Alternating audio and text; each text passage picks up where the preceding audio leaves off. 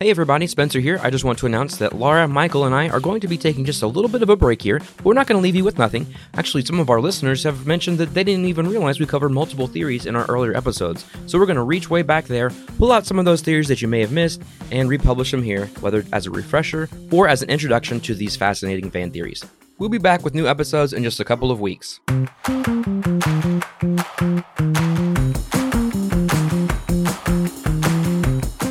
Hey everyone, and welcome to Fan Theory Queries, where we analyze fan theories from all over the internet, but mostly Reddit. I'm Laura. I'm Michael. And I'm Spencer. So, my theory is called Star Wars Episodes 7, 8, and 9 are Palpatine's death vision fantasy as he falls to his death. Who And said this that? comes from This comes from user CG Pictures. the theory goes as follows. Episodes 7, 8, and 9 are a disjointed mess that are frequently nonsensical, follow a poor na- narrative thread with little cohesion, and blatantly disregard the established logic of the series. This is because episodes 7 to 9 did not happen in the physical realm of Star Wars. They actually occurred in Palpatine's mind as he falls to his death aboard the Death Star in Return of the Jedi. Oh, Yeah. So he goes on, or she goes on, whoever it is, and they say losing to Luke, his slave Vader, or the Rebel Alliance is inconceivable to Palpatine.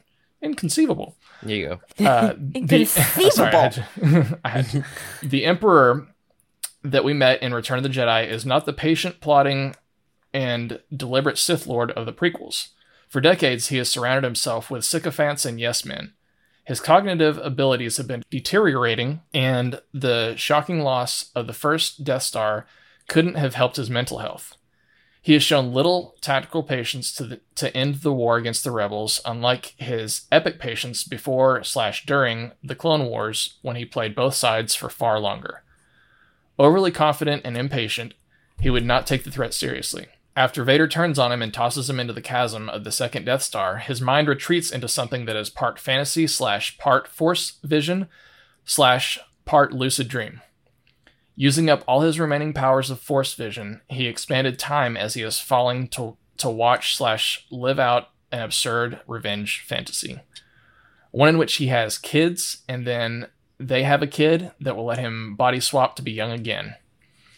It's the ludicrous dream of an old man literally crashing to his death, bargaining to live. He gets to have revenge on all of his enemies Han, a Skywalker kid, Leia, Luke, the Jedi, and a whole new republic. Much of it rehashes the original trilogy because there's also a life flashing before one's eyes component. Now, the flaws in the logic, i.e., hyper jumps being used as an all powerful weapon, bizarre force powers such as warping through space, slash video game esque force healing abilities, or a massive secret fleet of Star Destroyers, somehow all crewed up and waiting in fog, are actually used for the expediency and satisfaction of his dream slash fantasy. The logic and quality of the dream degrades the closer to death that he gets, just as each movie is worse than the one that precedes it. This is this is Michael speaking. Oh, This is Michael speaking, but I don't I don't necessarily agree with that. It it's a dip down and then it rises back up just a little bit. it, Uh, it back, back into the? I'll, I'll I'll yes I did that on purpose. Okay, thank you. I'll I'll jump back in and ex- expand on that later on, but mm-hmm. let me finish this theory really quickly and then we can jump in. So they continue on. They say he ultimately dies in his force fantasy when he hits a reactor or whatever explodes down below him, killing him. Perhaps the force or midi-chlorians also turn on him, twisting his vision to be a metaphysical death concurrent with his actual death, as Luke watched himself beheaded in episode 5. And they finish by saying the real physical future of the Star Wars universe is playing out in The Mandalorian, hence a return to the established logic of the Star Wars universe. Hmm. So, first off, I'm going to make a little bit of a correction. I this correction may or may not be canon. I'll probably be corrected by the diehards, but I always believed that whenever Palpatine died in Return of the Jedi, that the explosion that we saw was actually all the Dark Force energy just exploding as his body was was killed. It was just a burst of energy. I don't think it was a reactor or anything exploding down below, but that's that's what I've always believed. I'm I'm pretty sure I read somewhere that that's actually how, what it was. But if anybody knows better, please feel free to correct me. I'm not gonna die on that hill. I certainly Um, don't know better, so I will not argue that with you. Like I said, I also don't believe that the movies continually get worse. I think that Force Awakens was fun, but it just kind of felt like a rehash of some of the original trilogy stuff. And then we got the big dumpster fire that was The Last Jedi. And basically, the only positive thing about that was that it looked pretty. I, I can't knock the cinematography and visual effects on that. I, I think those were fantastic. But the story and everything in between was just Blue trash. milk. Blue milk. no, it's green milk, apparently. It's green. Oh. in the last no, in the last Jedi, Oh, Luke Okay. drinking I thought it was blue. no, the the milk that he gets is green. Oh. But yes, in the original trilogy it's blue milk. Um, and then I thought that Rise of Skywalker, while still not great, was a little bit of an improvement from The Last Jedi because JJ was trying to seemingly fix a lot of the stuff that made for sure absolutely made no sense in The Last Jedi hmm. that Rian Johnson just kind of went off the rails with. And this is not me knocking Rian Johnson. I think that aside from the Star Wars universe, Rian Johnson is a fantastic director and storyteller. I loved Knives Out. I I loved Looper. He's he's great. He has he has a great style. He just doesn't need to be involved in Star Wars. Mm-hmm. So, on to the actual theory now. I think that this actually would explain quite a bit in regards to, like they said, the disjointedness of the sequel trilogy. It just, if we're not going to take into account reality where we know that it was the executives' faults for not knowing how to run Lucasfilm after they took over and go into just the story, I feel like this is a way of making all of this craziness make sense. You're right. I mean, there Um, needs to be a way to do that Yeah. because if they want the Star Wars universe to continue forward rather than doing shows like Obi Wan Kenobi or Yeah. Mandalorian, where technically are in the past, they need some Ahsoka. explanation for this. Exactly. And I love how they wrap this theory up by saying that the Mandalorian is actually what's really happening Mhm. in Star Wars post the original trilogy. And it's a return, like they said, to the established logic of the Star Wars universe. Mhm. Um, I've got to say, I like yeah, that go OP goes ahead and acknowledges flaws in their theory. Mhm. Um, Yes. But then I also have a question about in the uh, one, two, three, fourth from the last paragraph. It talks about who he's getting his revenge on, all of his enemies. And it says, a Skywalker kid. Is that supposed to be Kylo Ren? yeah, he's Okay. not technically a Skywalker, he's a solo, but he's of the Skywalker bloodline. He would be that's why I'm Skywalker. assuming Because they said, Oh, you mean like officially, like his name? Because of Leia. yeah. Because Leia's a Yeah, he's he's of the Skywalker Well, bloodline. his name is Ben Solo, isn't it? Yeah, yeah, because he's Han and, and Leia's kid, Mm-hmm. and so she took on the name Solo or, or Organa Solo essentially, and that's why he's called Ben Solo instead of Skywalker because her last name would have been Skywalker if she had not been adopted by the Organas as a child. Mm-hmm. Okay. I just wanted to make sure I got that right about a Skywalker Yes. kid. Yes, that's it. I think a lot of this could work theoretically, but what really takes me out of it is just how the rise of Skywalker ends. Like that, that doesn't seem the way he would have his thing end, unless he just doesn't have control over the way his dream. Well, yeah, I think that's what they're saying is that his force vision or dream was actually coinciding with the moment of his actual death. And like we can't control our Oh. dreams. Mhm. So like we I don't know if anybody else has, but I mean I've had a few dreams where I died and so like when you're it- falling off the cliff and then you jerk Yeah. awake. Yeah, exactly. And so But then he uh, continues that to dream after that, though, like with with Rey getting the yellow lightsaber, and she ends up at the farm.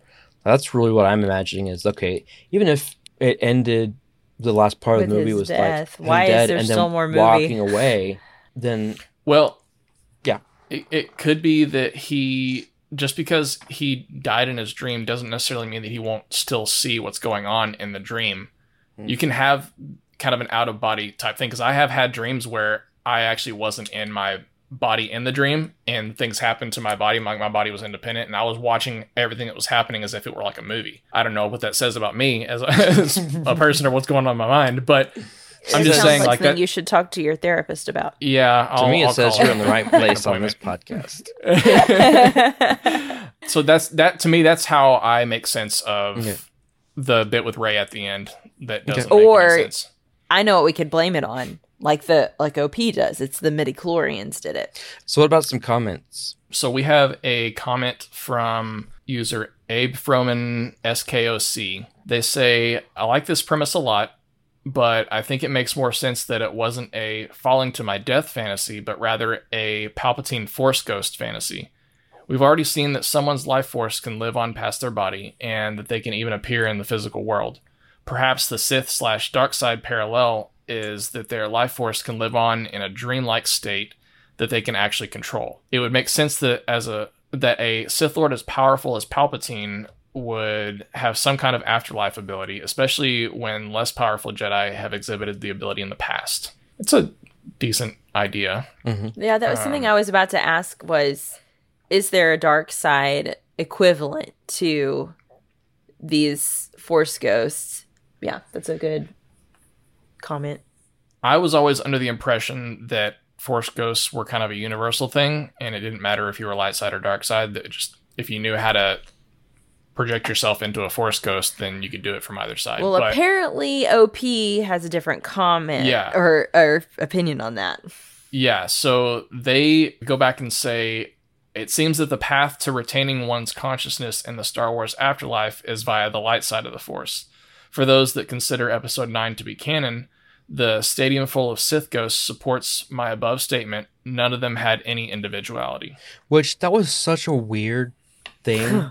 The like stadium that, of that felt so out of place. It was just bizarre.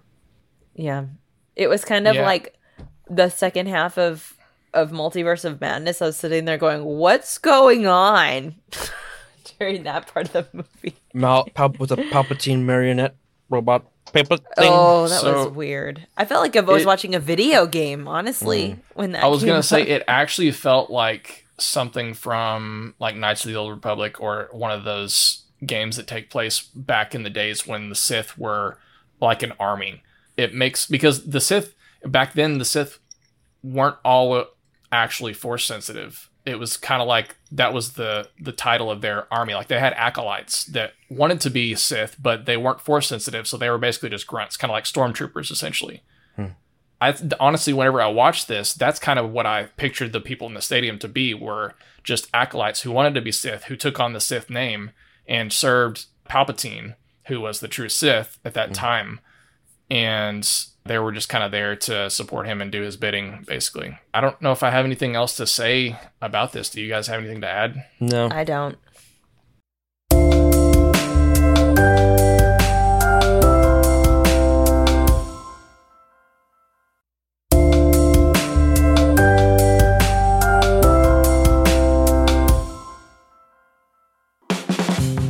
Highest rating that we have is genius. This is reserved for only the best theories, which we believe are better than the actual canon.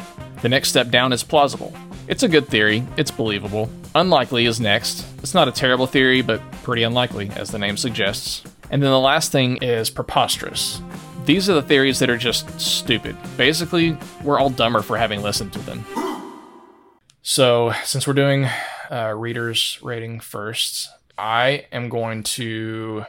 I don't know, guys. Um, I'm gonna have to give this one a plausible. I think it's not quite genius, uh, although I am a big fan of anything that tries to explain away just the ignorance that gave us those three movies. But there's there's enough to enough meat to it to where I can be like, okay, that's it's a possibility that, that that's actually what could happen, and and I would be okay with that possibility if that was actually true. So I'm gonna stick with plausible on this. I'm gonna go last. Okay. Laura. Oh, well, I'm going to go plausible too, just because I want there to be a better reason than Yes. the last three being real. yes. Uh, I'm gonna go unlikely for the exact same reason. I want there to be a reason, and no. Mhm. First, I'll admit, like, I didn't have major issues with the movies. Like, it was fine. I didn't really have there were any stakes for me. I didn't have any expectations, so I like I wasn't sitting there feeling the feelings that I felt when I watched Multiverse of Madness. so, um, no, that wasn't as that was bad as sometimes I make it out to be. But We have we have varying opinions on that movie. yes, we do. but yeah, I just I could make some form of this possibly work, but this particular way, the things that I pointed out of After Rey, he's dead, he's still seeing stuff yeah, and- and, and not even. Like I said, if it was like okay, he dies and like they walk out and it's over. If that was it, maybe. But then there's like a whole nother couple scenes that continues on, and for me, that just kind of takes me out of it. But yeah, I mean, a better, more formed, supported theory like this or something else, maybe. But this particular one, I'm going to say it's unlikely.